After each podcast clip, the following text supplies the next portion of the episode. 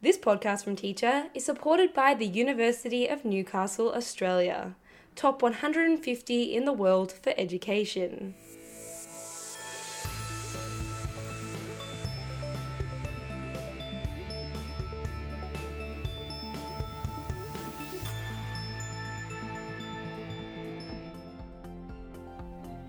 From Teacher Magazine, I'm Rebecca Vukovic, and you're listening to an episode of The Research Files.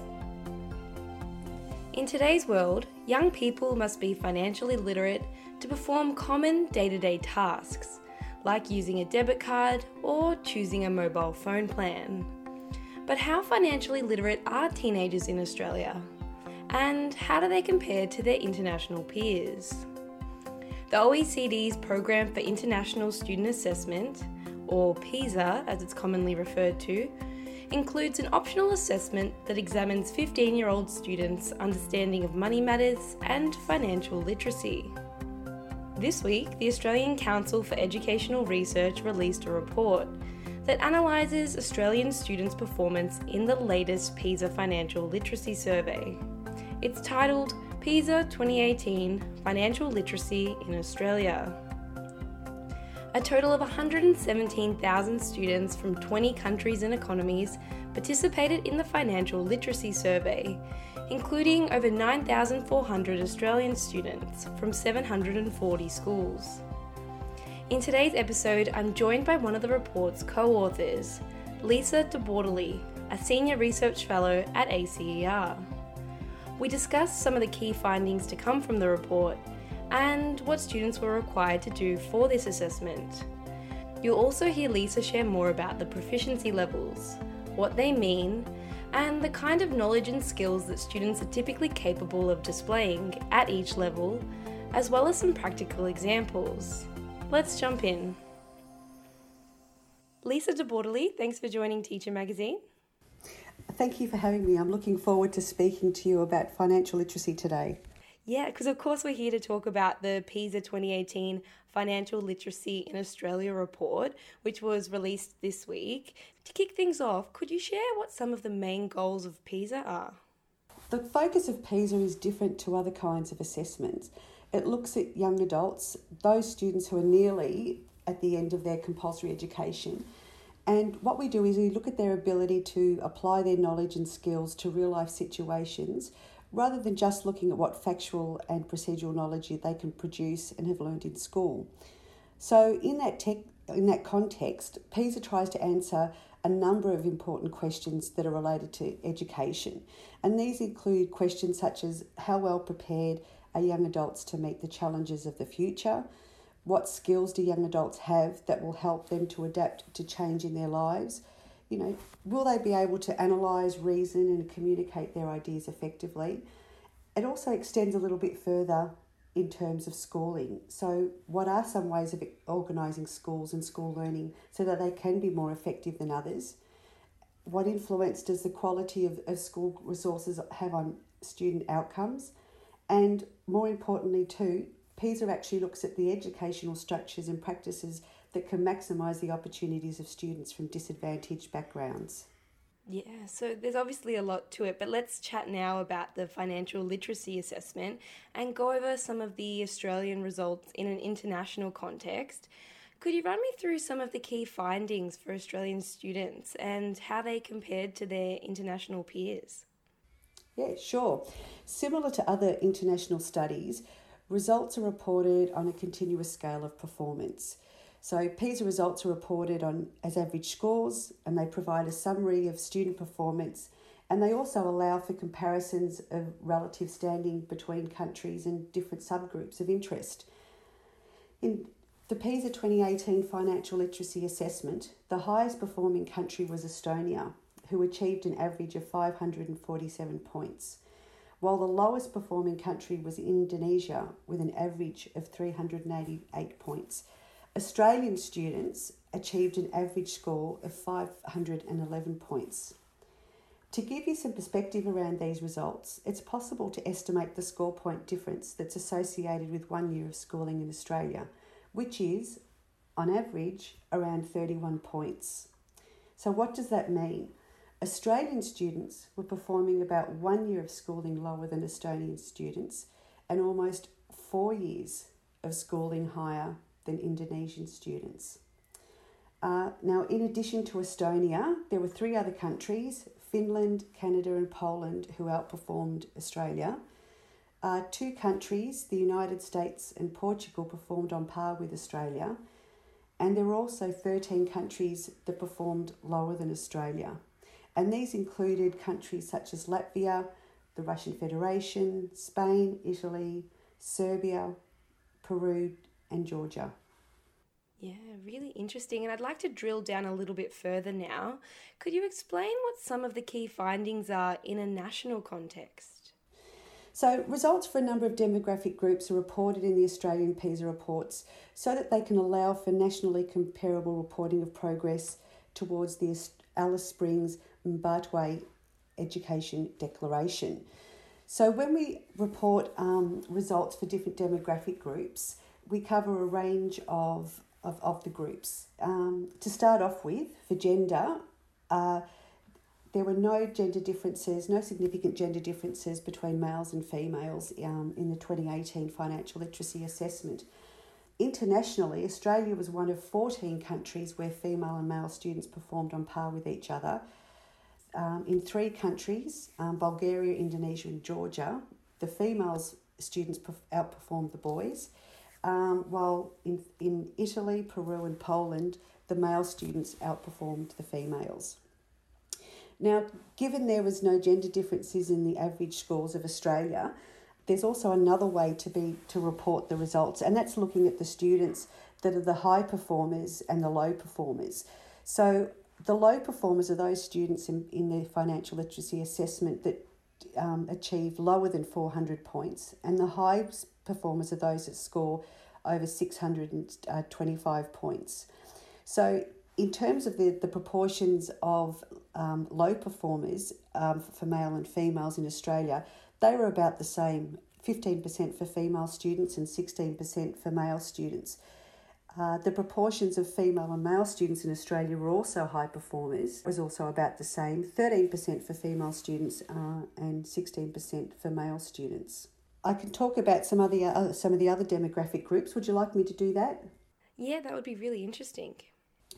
So, um, in terms of um, eco- um, socioeconomic background, before I tell you the results for this group, um, I'll provide you with some information about how this construct is measured in PISA, because usually socioeconomic status is, is a broad concept that summarises many different aspects of a student, a school, or a school system.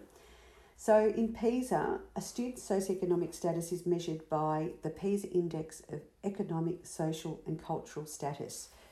This index is basically a composite score that is based on the highest occupational status of parents, the highest educational level of parents in years of education, and the ability of household possessions, which is used as a proxy for family wealth. Uh, and typically, when we report results for socioeconomic background, we distinguish groups that are most the most disadvantaged, the socioeconomically average students, and also the least disadvantaged um, students. So, in PISA, in financial literacy, the least disadvantaged students scored on average 89 points higher than the most disadvantaged students. You know, these results are striking given that difference in performance between these groups is almost three years of schooling. And and we look and if we look at it in terms of um, the high and the low performers, for the most disadvantaged students, only six percent were high performers, whereas twenty six percent were low performers. Um, and this picture is very different for the least disadvantaged students, where we find 25% of students that are high performers and 7% of students that were low performers. Mm. So, those were some key results for socioeconomic background, but I understand that you also looked at other demographic factors like geographic location and Indigenous background. The report says for geographic location, students in metropolitan schools performed significantly higher than students in provincial and remote schools, and students in provincial schools performed significantly higher than students in remote schools. For Indigenous background, Indigenous students perform significantly lower than the non Indigenous students, by 86 points, which is around two and three quarter years of schooling.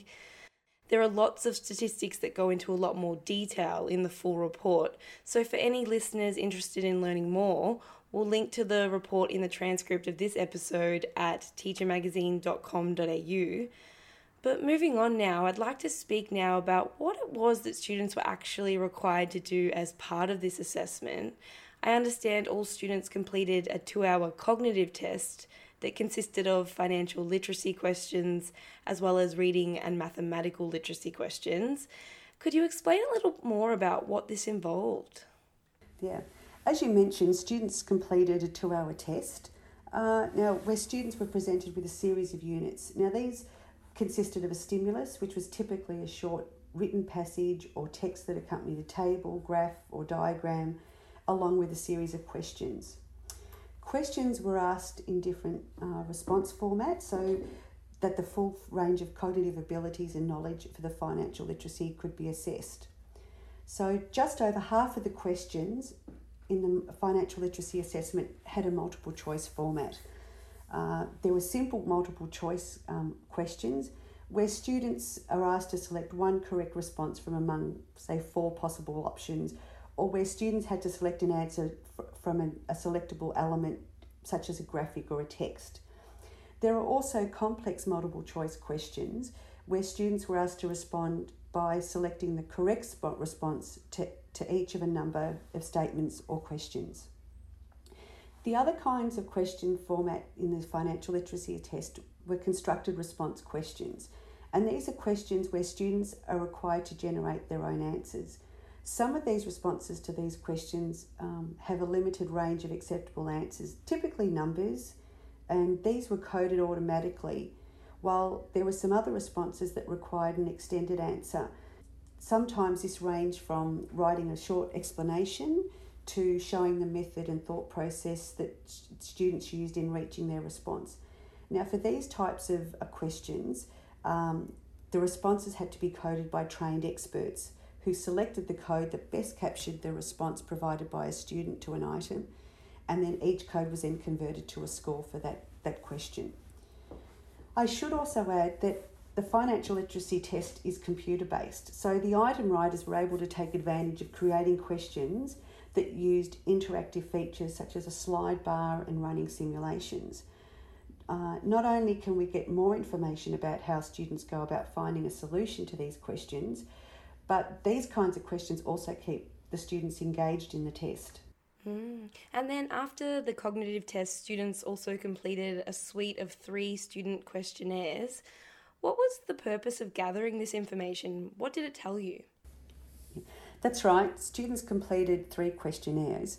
These consisted of the internationally standard student questionnaire, which all participating countries um, get their students to complete. And this questionnaire collects information on students and their family background, aspects of students' lives, such as their attitudes towards learning, their habits and life in and outside of school, um, and also looks at aspects of their motivation and engagement. Uh, in Australia, we also uh, ask students to complete two internationally optional questionnaires. The first one was the Information and Communications Technology Questionnaire, which basically collects information on the availability and use of ICT, students' perceptions of their competence in completing tasks, and also their attitudes towards computers. The second questionnaire, a second optional questionnaire, the Financial Literacy Matters questionnaire, really looked at the financial perspective, asking students about their attitudes towards money and ad behaviours and their experiences and familiarity with, with money matters. Uh, now, collecting this background information provides a, a greater depth and understanding of students because it provides us with a wealth of reliable and valid non cognitive outcomes. These type of data can inform policy and research in their own right, and also what I think is more important that these data provide a context through which we can interpret scores from the cognitive test both within and also across education systems.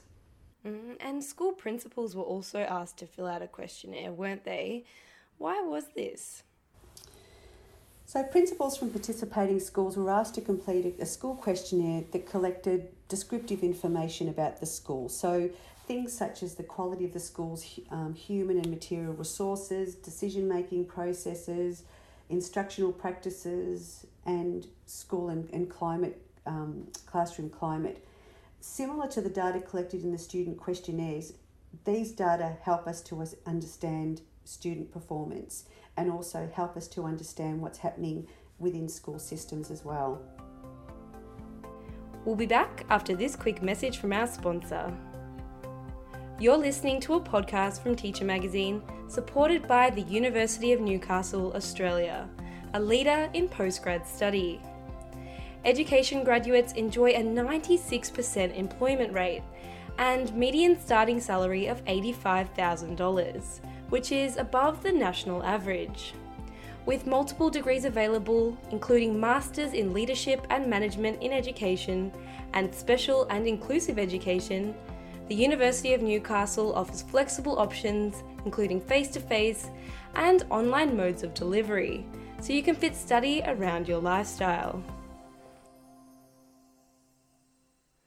So, I'd like to talk about the proficiency levels now. Could you explain what the proficiency levels are and what they mean for this assessment? So, proficiency levels are another way of reporting student performance. So, while I mentioned before, mean scores provided comparisons of, of student performance on a numerical level, what the proficiency levels do is provide a description of what students know and what they can do. So the financial literacy proficiency scale is divided into five levels, and that spans from level one, the lowest level, to level five, the highest. So those students um, who are placed at level five, scoring 625 points or above, as I mentioned before, are considered the high performers, where students who are placed below level two and they, they've scored 400 points or lower are considered low performers. Now, the descriptions of each of these levels are based on framework related, related cognitive demands that are imposed by tasks that are located within each level to describe the kinds of skills and knowledge needed to successfully complete those tasks, and which can then be used as characterizations of the substantive meaning for each level. Mm-hmm. I'd like to delve in a little bit deeper now because I'm interested in hearing more about the knowledge and skills that students are typically capable of displaying at each level. So let's start with level five, the high performers. What are some things that students at this level can typically do? So the, the, the, these high performers, you know, really have demonstrated that they have a high level of skill and knowledge. So they can apply their understanding of a wide range of financial terms and concepts to, to contexts that may only become relevant to their lives in the long term.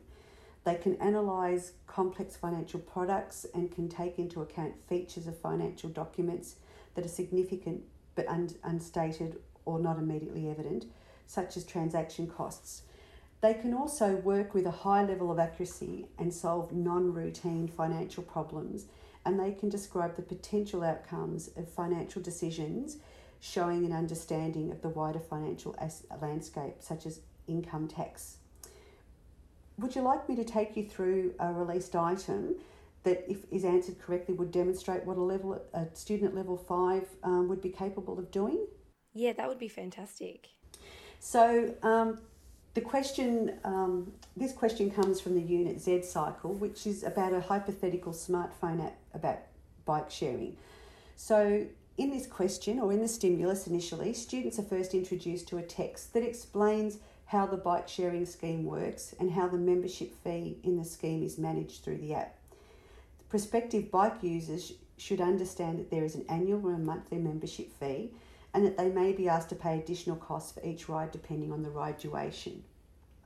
So, this question is an example of a relatively common fee structure combining fixed and variable costs that students may encounter not only in bike sharing schemes but also in some other um, plans such as mobile plans. So, students have an opportunity to try the app in the, when they're doing the assessment to see how different kinds of the um, different uses of the bike scheme would affect the final cost. So the question asks students to compare the cost of using the bike sharing scheme for six months or one month. In considering the response, they need to include having relatively short rides during the week and for longer rides during the weekend. So the students using the interactive features in the in the assessment, they need to work out the cost of an annual membership, including short and long rides, and they also need to the, to um, calculate or the cost of a six month membership, um, including those short and long rides as students are actually progressing through this um, question, they need to recognise that the annual membership is cheaper than a six month membership with the extra rides. And to achieve a correct response, students have to indicate two things that the one year membership is less expensive and the cost difference for, the, for Julie, as an example, the rider, what that difference would actually be. Mm. And Lisa, level three on the scale is considered a middle performer. I'm wondering then what are some of the key skills that students are displaying at level three? Uh, the, the students at level three can typically apply their understanding of commonly used financial concepts and terms and products to situations that are relevant to them. They begin to consider the consequences of final decisions and they can make simple financial plans in familiar contexts. They can make straightforward interpretations of a range of financial documents and can apply a range of basic numerical operations, including calculating percentages. They can also choose the numerical operations needed to solve routine problems in relatively common financial literacy contexts, such as budget calculations. There's an example of a, um, of a level three item called motorbike insurance. So, students um, in this scenario were provided with the following details about a motorbike insurance policy and Steve's plans about his insurance. So, the stimulus that students are given is last year, Steve's motorbike was insured with the Pinsura Insurance Company. The insurance company covered damage to the motorbike from accidents and theft of the motorbike. Steve plans to renew his insurance with Pinsura this year, but a number of factors in Steve's life has changed since last year. So this question is presented to students as a complex multiple choice. Students are provided with three statements and they're asked how each factor in the statement is likely to affect the cost of Steve's motorbike insurance. So the statement um, that was students were given were Steve replaced his old motorbike with a much more powerful motorbike. Steve has painted his motorbike a different colour, and Steve was responsible for two road accidents last year. So for each statement, students need, needed to indicate whether the factor increases the cost, reduces the cost, or has no effect on the cost. This question relies on students understanding that the higher their risk exposure with regards to measurable criteria, the more it will cost them to buy appropriate insurance. Yeah, and Lisa, level one is on the other end of the scale and is considered a low performer. I'm wondering then what are some skills that students at level one are typically displaying? Yeah, look, the low performers are those students that really are only demonstrating basic financial literacy skills and they're not yet able to apply their knowledge to real life situations involving financial issues and decisions. These students can identify common financial products and terms and interpret information relating to financial concepts, but only basic financial concepts. They can recognise the difference between needs and wants, and they can make simple decisions on everyday spending. They can also recognise the purpose of everyday financial documents, such as an invoice, and apply single and basic numerical operations. An example of, of a question that a low performer would typically be able to respond to is an, an, an item called invoice. So, in this question, the students are asked to interpret a financial document an invoice and identify its purpose. There are no calculations required to respond to this item. As a stimulus, the students are shown an invoice. The invoice is addressed to Sarah Johnson from the company Breezy Clothing, and it lists three items of, of clothing in a table format showing their product code, quantity, unit cost, and total cost. The question is a simple multiple choice, and students are actually asked why was this invoice sent to Sarah? And they can answer uh, one of the four responses because Sarah needs to pay the money to Breezy Clothing, because Breezy Clothing needs to pay the money to Sarah, because Sarah has paid money to Breezy Clothing, and lastly, because Breezy Clothing has paid the money to Sarah. Yeah, it's really interesting to hear those specific examples linked to the proficiency levels. I guess it makes it really clear for me exactly what students could demonstrate in this assessment. So, just finally, Lisa, for teachers and school leaders listening to this podcast, what are some of the key points they can take away from reading this report? Overall, I think Australian students have performed really well in financial literacy. Of the 20 participating countries and economies, only four countries outperformed Australia, and Australia outperformed 13 countries and economies.